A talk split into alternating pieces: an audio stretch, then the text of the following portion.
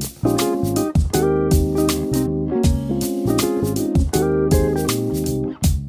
Herzlich willkommen zu dieser Episode des Feinschmecker Podcasts. Ich bin Deborah Middelhoff und heute geht es sozusagen kulinarisch auf große Fahrt. Denn wie konsequent regionale Küche auf hoher See funktioniert, darüber spreche ich mit Andreas Nüssel.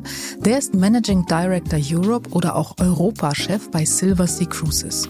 Und nun wissen alle, die auf den Weltmeeren unterwegs sind, dass Kulinarik mit hohem Anspruch grundsätzlich eine immer größere Rolle spielt.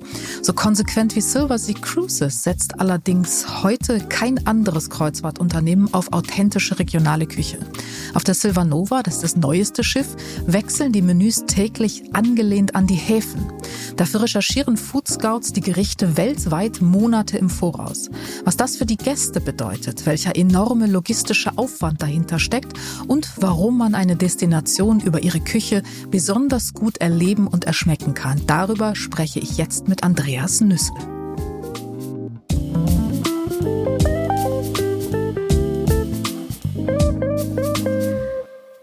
Herzlich willkommen, lieber Andreas Nüssel. Schön, dass Sie heute bei mir im Feinschmecker Podcast sind. Herzlichen Dank, dass Sie mich eingeladen haben. Es ist mir eine große Freude. Vielen Dank. Man könnte jetzt meinen, äh, Sie seien irgendwo auf den Weltmeeren unterwegs. Nein, sind Sie nicht. Sie sind, glaube ich, in Frankfurt ich, in Ihrem Büro. Genau so ist das. Ab und zu muss man dann Schade auch mal. Schade eigentlich. Ja, ja, die Welt ist ja so schön und so groß und wir haben so viele tolle Schiffe. Nein, äh, man muss auch ab und zu mal da sein, wo die Musik spielt und für mich spielt die Musik hier in Europa und in dem Sinne im Epizentrum in Frankfurt in unserem europäischen Hauptquartier. Ganz genau. Und äh, dass wir heute miteinander sprechen, hat einen guten Grund. Es hat mehrere gute Gründe. Aber es hat vor allen Dingen auch den Grund, dass äh, Silver Sea Cruises, wenn es um Genuss auf See geht, wirklich sozusagen, möchte ich mal sagen, eine Pole Position hat. Ähm, da ist ganz viel passiert mit dem noch relativ neuen Konzept. Und genau darüber wollen wir heute sprechen. Das soll das Thema sein, denn das ist ein sehr spannendes Thema. Weil äh, man aber auch immer ein bisschen was über den Menschen kennenlernen möchte, der dann für das Thema steht, ähm, möchte ich natürlich auch ein bisschen was über Sie wissen. Und ähm, ich glaube, man darf sagen, Sie sind seit 2020 Europachef, sage ich mal. Ganz korrekt ist es, glaube ich, Managing Director Europe. Klingt besser, aber Europachef kann man sich so ein bisschen besser was drunter vorstellen. Und sie sind nicht neu bei Silver Sea Cruises. Es ist eine Rückkehr. Sie waren nämlich schon mal dort. Ich glaube bis 2017. Und äh, dazwischen ähm, Region Seven Sea Cruises und davor auch schon bei Sea Cloud und bei der Diamond Reederei. Und das klingt so, ähm, als seien Sie irgendwie äh, auf See geboren, aber so alt sind Sie doch noch gar nicht. Äh, vielen Dank für das Kompliment. Ähm, ich, ich schaue vielleicht jünger aus. Ich gebe mir Mühe zu Beginn des Gesprächs, da muss ich immer gute Stimmung machen. Haben Sie geschafft. Ähm, nein, also äh, das, das zu klären, ich bin 46 Jahre alt. Ähm, ich, ich, nein, ich wurde ja, so nicht, genau wollte ich es jetzt na, nicht wissen. So, so ehrlich bin ich, aber äh, grundsätzlich Ehrlichkeit zählt am, am, am, am längsten. Nein, es ist, ich bin tatsächlich nicht äh, auf hoher See geboren worden. Ich komme sogar aus Bayern. Also da kann man ganz, ganz lang suchen um, um Meer und äh, Seen findet man zwar, aber kein Meer. Aber ich habe schon vor, vor etlichen Jahren die Leidenschaft äh, für die See entdeckt. Es ist einfach, äh, man sagt ja auch immer, wenn man am, am ein, ein Schiff aus dem Hafen auslaufen sieht, es ist so ein Sehnsuchtsmoment. Und ich habe mir gedacht, ähm, da bin ich doch mal lieber auf dem Schiff und äh, fahre mit dem Schiff äh, zu neuen Destinationen, zu neuen Horizonten und äh, es ist auch so, dass man für, oder ich für mich zumindest festgestellt habe, dass eine Landschaft, die an einem vorbeizieht von See aus, so viel interessanter und schöner ist, weil sie viel größer wahrnehmbar ist. Und es bringt einen zu Zielen, die man vorher nicht kannte. Es macht es auch spannend. Nein, aber es ist, es ist meine Leidenschaft, es ist meine Liebe, es ist, es ist genau mein Thema. Kreuzfahrten finde ich ganz toll. Das klingt aber schon so ein bisschen pragmatisch. Ne? Ich bin lieber auf dem Schiff, äh, als dass ich es an mir vorbeiziehen sehe. Sind Sie so ein Pragmatiker? Mm, was man jetzt einem Bayern unterstellen könnte. Ich, ähm, ich bin, ich bin, Na, dem unterstelle ich jetzt, da müssten wir jetzt, glaube ich, meine Frau fragen. Die kommt übrigens aus Norddeutschland. Ähm, ich glaube, ich bin kein Pragmatiker. Ich, ich, ich, ich, ich versuche, die schönen Dinge des Lebens zu suchen, zu finden und umzusetzen. Wenn das praktisch ist. Das kann praktisch sein, ja. Aber passt auf jeden Fall zum Thema äh, High-End Premium Luxuskreuzfahrt und äh, besondere Momente auf See. Äh, Silver Sea Cruises, äh, für die Sie verantwortlich sind, hat äh, zwölf Schiffe, glaube ich, aktuell in der mhm. Flotte. Und das Neueste, und um die geht es heute, äh, wenn es vor allen Dingen auch um Kulinarik und Genuss auf See geht, die Silver Nova ist, äh, ich glaube, im August äh, 2023 äh, gestartet, mhm. auf Jungfernfahrt gegangen und wirklich noch ganz neu. Und äh, die Silva Nova hat ziemlich viel Lob eingeheimst bisher, äh, weil sie als äh, ziemlich innovativ auch gilt. Und bevor wir wirklich, weil das soll heute unser Hauptthema sein, ähm, über Genuss und Kulinarik auf See sprechen, ähm, muss man aber, glaube ich, trotzdem nochmal erklären, denn das ist wirklich besonders und das hat jetzt nichts mit Marketing irgendwie zu tun. Dieses Schiff ist tatsächlich einzigartig. Warum? Äh, ganz kurz, was ist daran so besonders? Silvernova ist in, in, in vielerlei Hinsicht einzigartig. Es, es geht in erster das Linie. Das war jetzt Marketing-Sprech. Das war Marketing. ähm, wenn ich ein Schiff mir im üblichen Sinne anschaue, ist es relativ gleich aufgebaut. Sprich, der Schornstein ist in der Mitte und äh, oder oder Achtern und in der Mitte ist der ganz in der Mitte ist der Pool. Äh, es gibt Bug und Heck und bei Silvernova wurde dieses Konzept ein bisschen aufgebrochen. Das heißt, ähm, der Pool seinerseits ist zum Beispiel an der Steuerbordseite, sprich der rechten Seite des Schiffes und wirkt wie ein Infinity Pool. Ähm, wir nennen das asymmetrisches Design. Es ist ein Novum, gab es in der Form auch noch nie. Das heißt, der, der, klassische Kreuzfahrer wird im ersten Moment verwirrt sein für Gäste und das ist für uns auch der Hintergedanke, einfach Gäste an Bord eines Schiffes zu bringen, die normalerweise vielleicht nur Hotels gewesen sind, weil sie diese Offenheit zum Meer wollen, dieses typische Mehrblickzimmer, was man kennt, oder dann erste Reihe, das ist da dann wirklich gegeben. Und es fühlt sich auch so an. Also es ist alles neu und auch im Bereich der Nachhaltigkeit muss erwähnt werden, dass das Schiff äh, State of the Art ist. Das ist auch mit, äh, mit äh, Brennstoffzellen ausgestattet, die jetzt hoffentlich auch ganz, ganz schnell zum Laufen gebracht werden. Es ist ja immer so, wenn man was ganz neu macht, dann hat man immer so eine kleine Phase von, von Zeitüberbrückung, wo Ingenieure hinterher sind. Und äh, wenn es dann aber soweit ist und Silver Ray, der Nachfolger, der auch im nächsten Jahr oder die im nächsten Jahr kommt, bei der wird es genauso sein, dann ist das Schiff in der Lage, wirklich autark im Hafen zu liegen, ohne einen einzigen Tropfen Emissionen zu verursachen. Es ist also wirklich mhm. ganz, ganz schön. Das war super kurz und äh, großartig. Ich würde aber gerne trotzdem noch mal mit einem, einem Satz auf dieses asymmetrische Design zurückkommen, denn das ist wirklich einzigartig. Ähm, man muss sich das wirklich so vorstellen. Der Pool auf der einen Seite, Steuerbord, der Schornstein als Gegengewicht, mhm. kann man das sagen, ja. auf der anderen Seite Backboard. Und das hat ähm, tatsächlich den Effekt, weil das ist statisch ja äh, eine, eine echte Herausforderung, wenn man so einen Pool mit dem ganzen Gewicht des Wassers auf die eine Seite des Schiffes verlagert. Da ist, ist, da gehört schon Mut zu, sich an sowas ranzutrauen. Und das hat aber äh, wirklich den Effekt, dass man in diesem Pool liegt und nicht wie sonst irgendwie dann auch viel Holz und auf Deck und auf Liegestühle guckt, sondern man hat wirklich das Gefühl, man, man ist wie in so einem Strandressort und guckt eigentlich über den Rand des Pools wirklich dann direkt aufs Meer und hat da nichts mehr vor sich. Das ist schon ein sehr besonderes Gefühl. Es ist nicht nur, wenn Sie aus dem Pool gucken, auch die, die Liegen, wie sie angeordnet sind und diese bei uns ja relativ überschaubar angeordnet, also um von diesem klassischen Denken der, der, der Kreuzfahrtschiffe wegzukommen. Also diese überschaubar angeordneten Liegen sind auch alle Richtung See angeordnet. Sprich, also selbst wenn ich auf dem Pooldeck liege, schaue ich aufs freie Meer oder auf die Landschaft, wo das Schiff gerade liegt. Also das ist ganz, ganz neu. Ohne, und das ist, was ich eben meinte, wenn Sie normalerweise auf einem klassischen Schiff sind, ist der Pool in der Mitte statisch bedingt und rundherum sind Liegen oder Tische und das ist da einfach nicht gegeben. Also es ist, und das, ich sag mal, das Schiff ist nicht nur wegen des Pooldecks so besonders. Es ist auch, wenn ich ans Heck gehe und mir die Duskbar anschaue, die ist so gebaut, dass egal wo wir liegen, man eigentlich sagen könnte, wir haben die Rooftop Bar in Town. Weil wir natürlich uns zum Ziel gesetzt haben, wenn wir irgendwo hingehen, möglichst so zentral zu liegen, dass der Gast von Bord gehen kann und ist bereits im Leben, an Land, da wo es wirklich schön ist. Und Beispiel Triest, äh, ich habe da dann auch ein Bild gemacht von der Duskbar, äh, mitten auf den Hauptplatz geguckt. Es war Steinwurf weit weg. Und auch die, äh, die, die Architektur des Schiffes selber ist sehr rund gestaltet worden, auch gerade Achtern. Und es ist das erste Mal, dass wir ein Schiff im horizontalen Layout bauen. Vielleicht, wenn ich das kurz erklären darf, wir hatten bisher immer die Schiffe so gebaut, dass ähm, die Suiten vorwiegend im vorderen Bereich untergebracht sind und die öffentlichen Bereiche von Mitte bis hinten. Ähm, das war grundsätzlich schon immer ganz besonders bei uns, weil wir ein, ein Unternehmen sind, was aus Europa kommt. Sprich, äh, es wurde ähm, von Familie Lefebvre äh, erfunden damals, welche Römer waren und in Monaco ist auch nach wie vor noch unser Hauptquartier in Europa. Mm, unsere Schiffe haben ganz viel Freifläche. Und das ist schon immer ein Markenzeichen für europäische Reedereien gewesen, weil das ist, ich merke das immer, wir sind sehr kosmopolitisch unterwegs.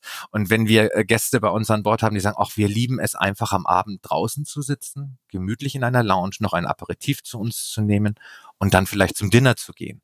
Hier hat man die Möglichkeit eben mit Blick auf die Heckwelle. Und das ist relativ selten, auch im Bereich der Luxuskreuzfahrt. Und als wir dann eben von diesem ursprünglichen Design vorne Suiten, hinten öffentlichen Bereiche weggegangen sind zum horizontalen Layout, hatte ich so ein bisschen Bedenken, so, oh je, äh, die Deckenhöhe erhöht sich, das ist wunderbar für mich. Ich bin sehr lang, äh, ich, ich großartig. Es gibt ein durchgehendes Atrium über mehrere Stockwerke. Es ist ganz, ganz toll gemacht. Aber wir haben trotzdem diesen Gedanken beibehalten, ähm, hinten öffentliche Räumlichkeiten zu haben, weil durch das horizontale Layout, was für ein Zungenbrecher, äh, könnte man ja auch meinen, dass alle Suiten auch Achtern untergebracht werden. Und damit fällt natürlich zwangsläufig Freifläche zum freien Bewegen weg. ist bei uns anders.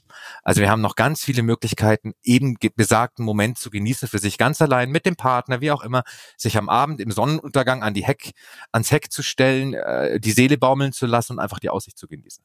Und das ist das Europäische. Und da bin ich froh, dass das auch so umgesetzt worden ist.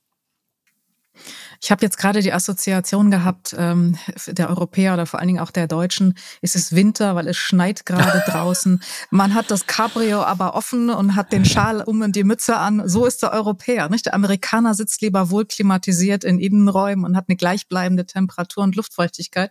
Aber die Europäer müssen immer raus. Frische Luft, äh, frische Luft. Wichtig. Unbedingt, genau. Die habe ich auf, davon habe ich auf See ja auch eine ganze Menge. Sie waren gerade schon ähm, beim Thema Restaurant auch. Und ähm, ich muss jetzt mal auf meine Liste gucken, denn das ist wirklich eindrucksvoll und ich möchte es nicht falsch sagen. Es gibt äh, 1170 Sitzplätze, glaube ich, für 728 Passagiere. Das heißt, ich kann sogar gleichzeitig auf zwei Stühlen sitzen, wenn ich das denn wollen würde. Und das in, ich glaube, neun Restaurants. Ist das korrekt? Also mhm. wirklich richtig viel und richtig opulent. Und ähm, einzigartig ist auch noch das Open Air Restaurant. Sie haben es gerade gesagt, also äh, Open Air in Teilen, ähm, The Marquis. Äh, mit einer ganz besonderen Höhe. Das ist auch so das Thema, äh, nicht? die Deckenhöhe, die eben nicht begrenzt ist dann und da kann ich richtig aus dem Vollen schöpfen. Vor allen Dingen ist es aber eben auch das Konzept, was Silver Sea Cruises ähm, schon, glaube ich, auf der Silver Dawn mhm. neu gemacht hat mit dem Salt-Konzept. Und wenn man in einem Audioformat wie dem Podcast ist, dann muss man immer vorsichtig sein, immer erklären, was Salt denn heißt. Das heißt nämlich nicht Salz, sondern Sea and Land Taste. Ähm, Sehr schön. Wer hat sich das ausgedacht? Ich glaube, wenn ich richtig informiert bin, war es eine Kombination von unserer jetzigen Präsidentin und Chief Executive Officer Barbara Muckermann als auch äh, dem äh, weltbekannten Food-Journalisten Adam Sachs aus New York. Und ähm, mhm. Äh, sie wollten mit diesem Konzept das, was ja so viele Weggefährten gerne anpreisen. Wir haben sehr authentisches Essen an Bord es beginnt ja nicht nur mit dem Lippenbekenntnis, sondern dann muss man auch in der Lage sein, es wirklich hinzubekommen. Und daraufhin hat man gesagt, okay, uh, Sea and Land Taste, wir sind ein internationales Unternehmen, deswegen auf Englisch. Und das hat sich dann so wunderschön herauskristallisiert, dass man es auch Salt nennen kann. Mhm.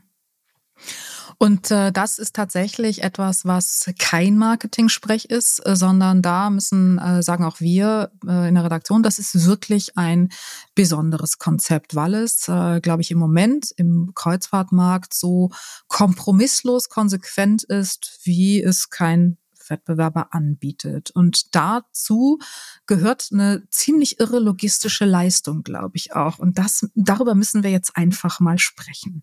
Also Salt bedeutet eben äh, ganz konsequent authentische regionale Küche. Ja. Und ähm, das ist nicht nur in verschiedenen äh, Restaurants beziehungsweise Konzepten, muss man sagen. Es gibt das Restaurant Salt, also immer ein Punkt dazwischen, S.A.L.T. Salt Kitchen. Ähm, es gibt ein äh, Lab, Chef, ein Chefstable eben auch. Es gibt eine Kochschule, Salt, es gibt sogar eine Bar. Und überall dort wird wirklich konsequent, kontinuierlich authentische regionale Küche serviert. Was heißt das? Was muss ich mir darunter vorstellen? Wie geht das? Hm. Wie es geht, ist mir manchmal auch ein Mysterium. Ähm, bin ich ganz ehrlich. Ähm, es wird aber, wie Sie sagen. Aber was muss ich mir darunter vorstellen? Also wenn Sie jetzt zum Beispiel, ich, ich fange also auf Silver Moon, das war das erste Schiff vor Salt, ähm, eingeführt worden ist. Ähm, da waren wir in Griechenland. Das war kurz als die Pandemie sich dem Ende hin entgegenschwang haben wir äh, wieder Wasser unter, unter, die, unter den Stahl genommen und sind in Griechenland losgefahren, haben da dieses Salt-Konzept eingeführt. Und das heißt nichts anderes, als dass, wenn Sie sich jetzt Griechenland, die griechische Inselwelt vorstellen, dass Sie von Insel zu Insel reisen, so wie im Fahrplan dargestellt, und bekommen in diesem Salt Restaurant, ein Salt Kitchen, jeden Abend ein inseltypisches Menü.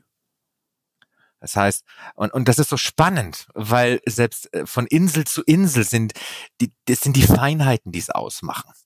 Ähm, die Gewürze, die verwendet werden. Und es geht auch nicht darum, dass man es präsentiert wie ein, wie wenn ich zu einem Michelin-Star-Restaurant gehe, sondern im Endeffekt so wie, ähm, ich sage mal, wir haben, wir haben Scouts, die reisen Monate im Voraus in die jeweiligen Destinationen und lernen, wie man ganz authentisch in der jeweiligen Re Region kocht, um dann die Speisekarte für jeden Abend entsprechend des Hafens, wo wir sind, anzupassen. Und wenn die es lernen, lernen sie es, ich sag's jetzt mal salopp, von der Mama weil die weiß am besten, wie es geht. Und Michelin-Sterne oder wie auch immer die äh, in der Kulinarik, äh, gerade die Chefs sind ja gerne ähm, bereit, ihren eigenen Stempel den, den, den, den kulinarischen äh, Präsentationen aufzudrücken. Das muss dann der Stempel sein von. Und das ist bei uns anders.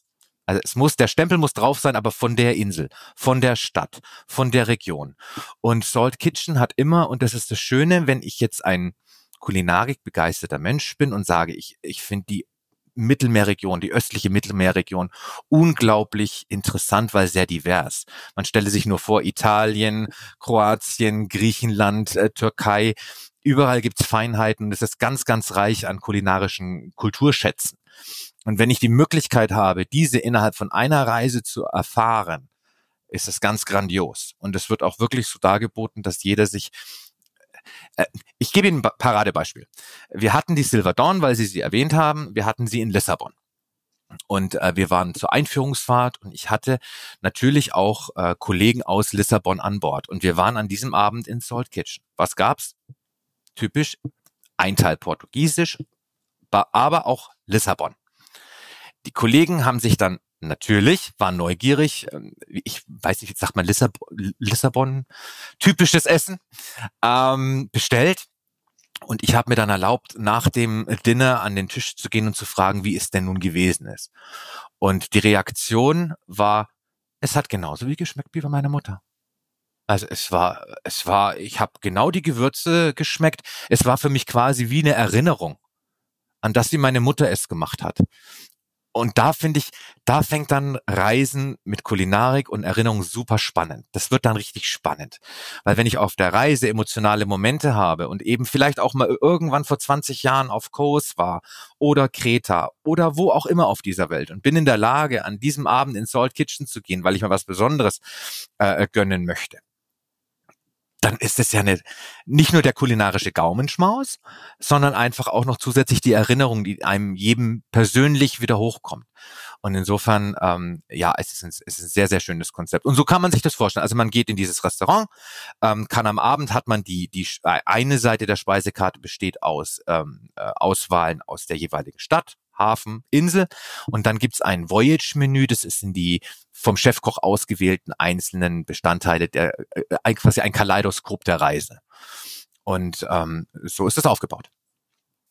So, aber wie muss ich mir das vorstellen, wie das geht? Also Sie haben gesagt, Scouts mhm. äh, sind unterwegs. Mhm. Die reisen dem Schiff voraus. Wie lange? Wer ist das? Sind das Köche? Sind das Food-Experten?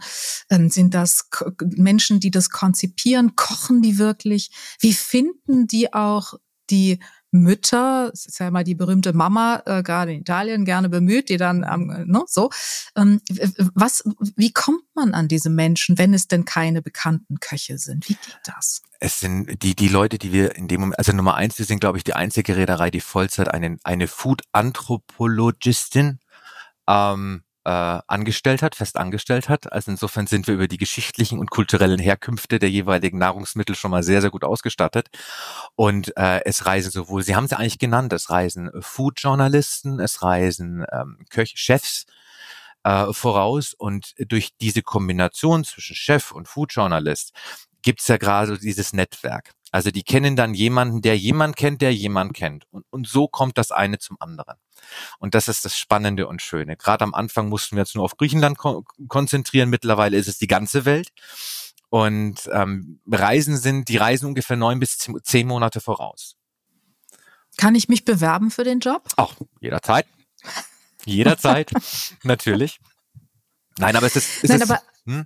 Die kochen dann mit, mit diesen Locals, äh, nenne ich sie mal tatsächlich. Also da, da wird so ein Kontakt geknüpft und dann verabreden die sich und gehen wohin auch immer und dann besprechen die wahrscheinlich erstmal, was so, sind natürlich vorbereitet, haben schon recherchiert, Stichwort äh, Food-Anthropologin. Mhm ähm, kennen sich also ein bisschen aus, können auf Augenhöhe miteinander wahrscheinlich dann auch sprechen und dann sagen die, was, was sind denn so Dinge, die man machen könnte und dann wird zusammen gekocht und gegessen, oder wie? Ich gehe genau so davon aus. Also es geht wirklich um die, um das, es geht darum, das Gericht so authentisch wie irgendwie möglich das Rezept des Gerichtes so authentisch wie möglich nicht nur zu interpretieren, sondern genau so nachzukochen.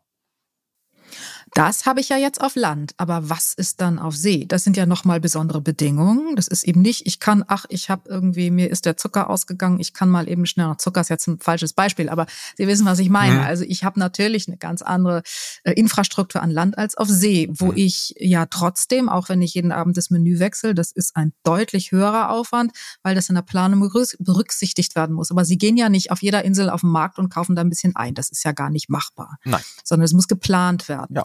Ähm, wie, wie werden die Rezepte denn dann nochmal adaptiert eigentlich, um sie kompatibel zu machen für das, was sie da auf See leisten müssen?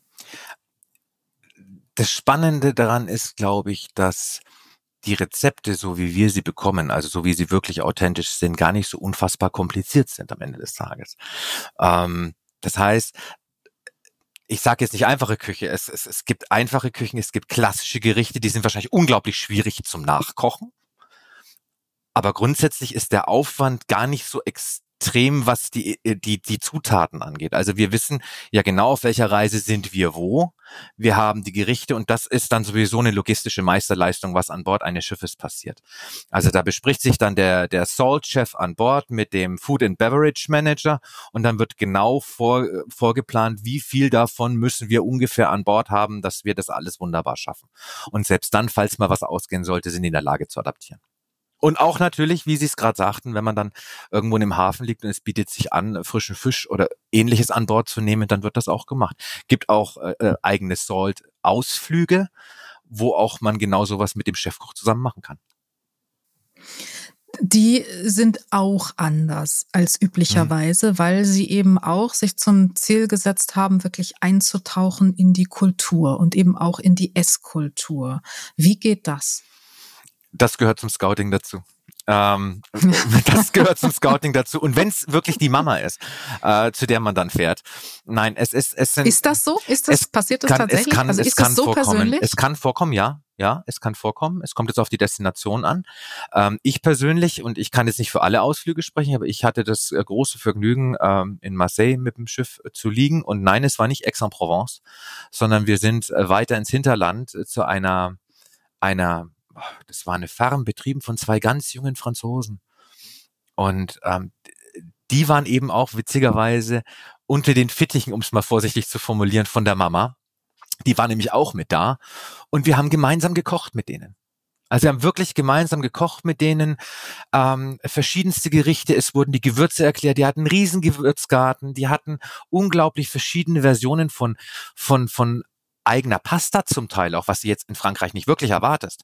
Ähm, es wurde alles bis ins kleinste Detail erklärt. Es hatte jeder seine Aufgabe. Du schnippelst das, du schnippelst das. Äh, verschiedene Stationen. Der eine machte das Dessert und, und so kommt das dann zusammen. Und das ist halt, es geht ja ums Erleben. Und genau solche Farmen oder solche Möglichkeiten zu finden, wo man hingehen kann, das für sich selber zu erschließen, ist unglaublich schwer.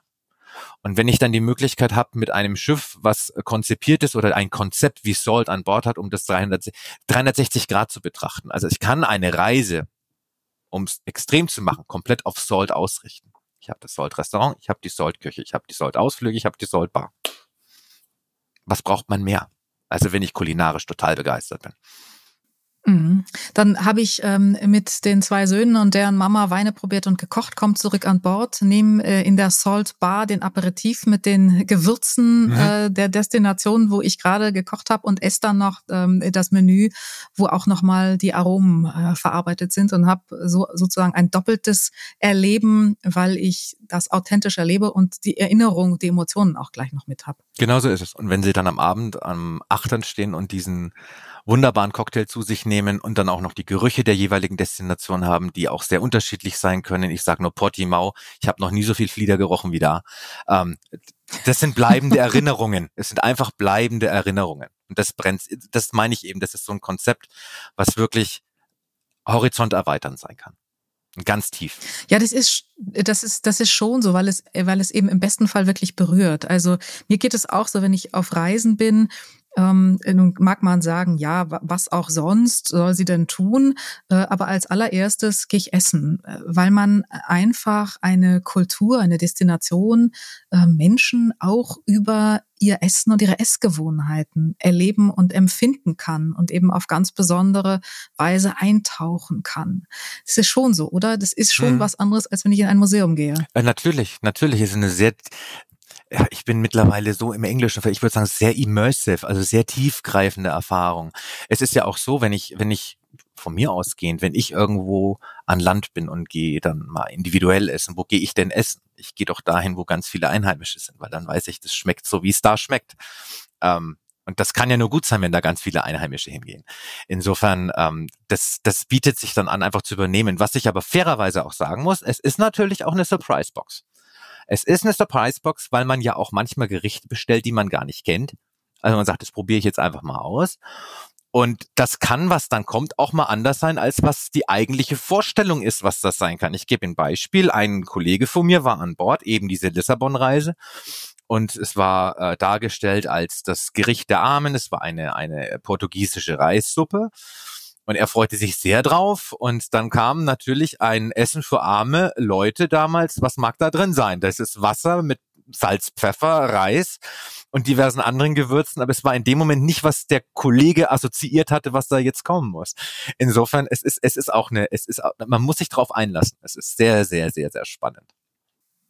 Aber ist nicht das Bedürfnis gerade nach solchen authentischen Erlebnissen eigentlich in einer Zeit, in der wir immer mehr bestimmt sind von ähm, Filtern, egal ob jetzt äh, digitalen, virtuellen Filtern äh, oder Nachrichtenfiltern, ähm, ich will jetzt gar nicht politisch werden, ähm, aber es, es, so ist es doch, ist nicht, ist es nicht so, dass das Bedürfnis nach Authentizität auf der anderen Seite gerade deshalb immer stärker wird? Natürlich, natürlich. Und es geht um besondere Erfahrungen, Erlebnisse die einen einfach auch über, ich sag's jetzt ganz blöd, äh, wahrscheinlich ist es gar nicht, ist es gar nicht, ich, ich weiß jetzt nicht, wie ich es anders ausdrücken kann, aber die einem dann auch irgendwo so hängen bleiben, dass sie über den Rest des Jahres weiterhelfen, also wo man sich einfach gern dran erinnert und sagt, das war so eine tolle Reise.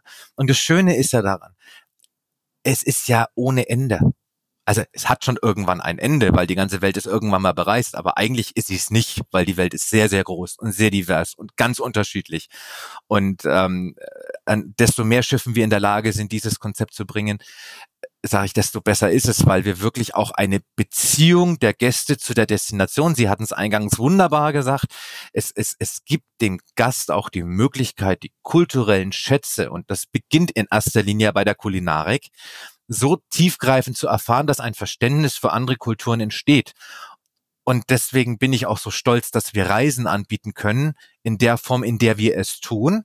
Gibt auch andere, aber ich bin sehr froh, dass wir es in der Form tun, weil sie wirklich auch Verständnis, ähm, kulturelle, kulturelles Verständnis für, für, für das Gegenüber, für andere Kulturen, für andere Länder, für andere Herkünfte einfach gibt. Und das ist ganz, ganz großartig. Und ich glaube, das ist elementar wichtig, gerade heutzutage. Absolut. Ähm, Gibt es bei Ihnen so ein ähm, ganz besonderes, einen ganz besonderen kulinarischen Moment, etwas, ein Essen, eine kulinarische Begebenheit, die Sie ganz besonders berührt hat, an die Sie sich noch erinnern? Vielleicht viele, aber vielleicht fällt Ihnen eine ein. Mhm, gibt eine. Es gibt ein. Es gibt viele, ich gebe Ihnen recht, aber es gibt eine ganz besonders. Da hatte ich mal die Möglichkeit, mit meiner Frau ein paar Tage an Bord zu sein. Äh, jetzt merken Sie was, ich komme sofort in, weil das sind die Momente, die dann bei mir hängen bleiben, sind dann die ganz privaten, persönlichen Erfahrungen. Ähm, und wir saßen ähm, am The Grill, das ist auf allen unseren Schiffen ähm, ein Bestandteil. Das ist quasi ein heißer Stein, gehört jetzt nicht zum Salt-Konzept. Aber es ist ein heißer Stein, auf dem man am Abend seine Tiger Prawns, äh, Filet Mignon, was auch immer, äh, selber zubereiten kann, so auf einem heißen Lavastein. Und ich werde nie vergessen, dass das findet unterm Sternenhimmel statt. Natürlich, weil heißer Lavastein dampft. Also äh, wir unsere Lätzchen, damit auch das, das Hemd nicht unbedingt dann bespritzt wird. Ähm, und ich habe in die Augen meiner Frau geguckt. Und so einfach der Moment an sich ist. Und eigentlich ist sie mit mir an Bord gegangen, weil sie gesagt ich freue mich so mal nicht zu kochen. Ähm, sie saß mit einer Leidenschaft und Hingabe da und so erleichtert und sie genoss es in vollen Zügen, dass mein besonderer Moment war, in die Augen meiner Frau zu gucken, als sie diesen Moment erleben durfte. Es war Sternenhimmel, es spielte ganz angenehme Musik im Hintergrund. Das Schiff von der Architektur ist eh schön. Ähm, die Speisenqualität war herausragend und sie trank ihr wunderbares Glas Wein dazu. Ähm, ich habe mich für sie gefreut und das war mein ganz persönlicher Moment und da zähle ich jetzt noch von zum Teil. Weil das ist so selten für uns das ähm, liegt natürlich auch in der Natur dessen, was sie tun. Das ist ganz klar. Aber ja, es sind dann die persönlichen Momente. Ja. Und es hat eben immer mit äh, Emotionen zu tun, auch wenn ich äh, ist nicht überrascht, dass Sie jetzt einen Moment an Bord nennen und nicht auf einer griechischen Insel. Nur, wir haben jetzt auch über dieses Thema gesprochen. genau, klar. Aber auch ein noch ein spannendes Thema. Sie haben gerade das Glas Wein erwähnt mhm. von Ihrer Frau. Wein an Bord ist ist so Weinflaschen nehmen ja schon auch eine Menge Platz weg. Wie viel lädt denn so die Silvanova, wenn die auf eine Woche Mittelmeerkreuzfahrt geht? Also lassen Sie es mich diplomatisch ausdrücken, ohne die richtige Zahl im Hinterkopf zu haben, ausreichend. Das äh, habe ich mir so gedacht. Und die Frage ist natürlich ähm, nicht grundlos, denn auch der Wein ist ja, äh, Stichwort griechische Inseln, mhm. regional, glaube ich. Der Anspruch ist ja schon ja. auch, auch da immer etwas Regionales anzubieten. Mhm. Wie wissen Sie, was die Gäste wollen. Also grundsätzlich glaube ich, und ich muss jetzt fairerweise sagen, ich bin, ich, da ich gar keinen Alkohol trinke, bin ich auch kein Weintrinker. Aber ähm, diejenigen, die sich damit auskennen und die äh, dieses Thema, ähm, sich mit diesem Thema befassen, haben grundsätzlich schon mal die Sorten Wein an Bord, die äh, sehr häufig natürlich nachgefragt werden, mit ein paar besonderen, sehr feinen Tropfen natürlich auch. Wenn wir zum Thema Salt Klar. zurückgehen, ähm, dann ja, natürlich. Also wenn ich ins Salt Kitchen gehe und bin auf einer griechischen Insel, wir hatten auf der Reise, und da kann ich Ihnen jetzt tatsächlich mal eine Zahl nennen, weil ich die so unglaublich fand, wir hatten 60 verschiedene griechische Weine, als wir in der griechischen Inselwelt gefahren sind. Ich glaube, das, das ist für Griechen, Griechenland eine Leistung. Wie, wie viel davon konnte man denn nicht trinken? Ich glaube, die konnte Nein, man alle trinken. das, war jetzt, das war jetzt polemisch. Ich ziehe das zurück. Das, Na gut. Sonst bekomme ich zu Recht auch Ärger. Nein, so meinte ich das gar nicht. Aber es ist tatsächlich ja die Frage. Es ist so ein bisschen Spannungsfeld. Ne? Je nachdem natürlich auch, wo Sie unterwegs sind beim Thema Wein mit dem Salt-Konzept den Anspruch zu haben, ich mache jetzt regionale Getränke und auch regionale Weine. Das kann ja herausfordernd sein in so mancher Region. Deswegen, also das ist schon extrem mutig, da den Anspruch dieser Konsequenz auch zu haben. Ja, ja, in der Tat. Also das wird wirklich versucht umzusetzen. Ich kann mir, ich könnte mir vorstellen, dass es auch in gewissen Regionen keinen Wein gibt, weil es den da einfach, weil der nicht angebaut wird. Dann oder ist, man ihn dann, besser nicht trinkt. Oder man oder so, wird. aber dann dann ist das so. Dann wird entweder ein anderer Was gibt's dann? Dann kommt nein, dann kommt der Sommelier und äh, würde vorschlagen, aufgrund der Tatsache, dass es in dieser Region keinen Wein gibt, könnte ich Ihnen jetzt hier ein äh, regionales Bier aus dem und dem Hafen, aus dem und dem Ort anbieten oder entsprechend Ihres Wunsches würde ich Ihnen dann vielleicht diesen Wein dazu empfehlen, weil der noch zum Essen jetzt am besten passen würde. Also da kann man ja, da kann man ja geschickt sein. Das, äh, das stimmt. Und Bier geht auch immer und äh, gibt's auch eigentlich mittlerweile fast weltweit überall aus kleinen äh, Craft-Bier-Brauereien, die gutes Zeugs machen. Richtig. Keine Frage. Richtig. Der persönliche Moment, Sonnenuntergang in der Duskbar, Ihr Sundowner, was trinken Sie? Ich bin sehr glücklich, dass wir bei Silver Sea ähm, sehr, sehr viel nicht alkoholische ähm, Spirits, muss ich ja sagen. Es sind sogar nicht alkoholische Spirituosen, obwohl sie gar keine Spirituosen sind, an Bord haben. Meistens lasse ich mich äh, bemixen. In der Salt Bar ist es immer ganz spannend. Ich werde gefragt, auf was ich denn Lust hätte und bekomme dann irgendwas gemixt, wo ich mir den Namen nicht merken kann. Es schmeckt jedes Mal herausragend, jedes Mal anders und ich bin sehr, sehr glücklich. Und welche Landesküche von den vielen, die Sie vielleicht noch nicht probiert haben, trotz äh, der vielen Reisen, die Sie schon gemacht haben, möchten Sie unbedingt demnächst nochmal für sich entdecken? Gibt's da sowas? Hm, das ist eine sehr schwierige Frage in der Tat. Hm. Na, eine muss doch ganz eine, schwierig sein.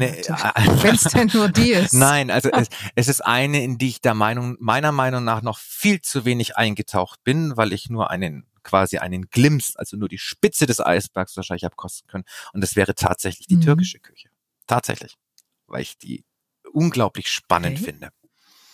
Ja, das stimmt. Es ist auch in der Tat eine Küche, wo sich gerade ganz äh, viel tut. Also schon seit einer äh, kleinen Weile, aber da ist gerade ganz viel Bewegung drin.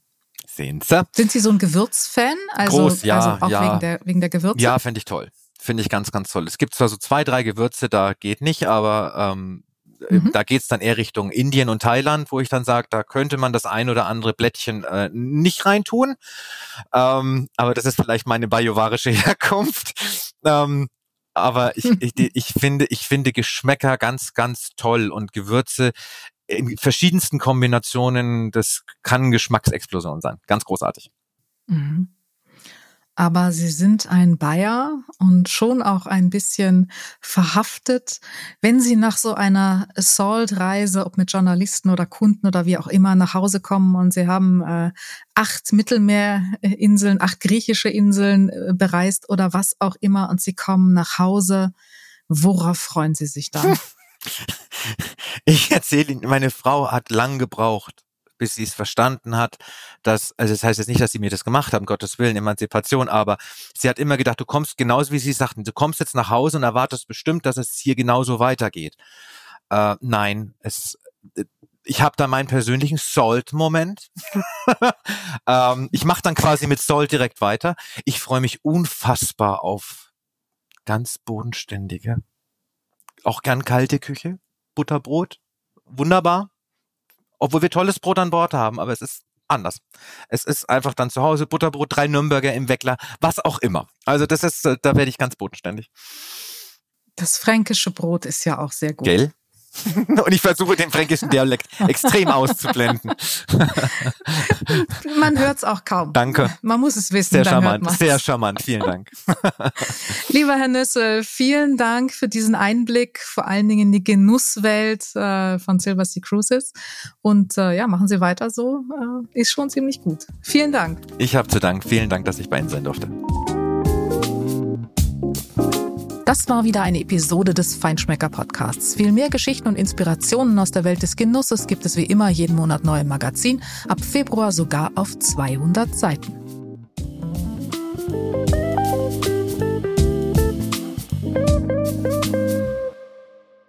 Dieser Podcast wird produziert von Podstars bei OMR.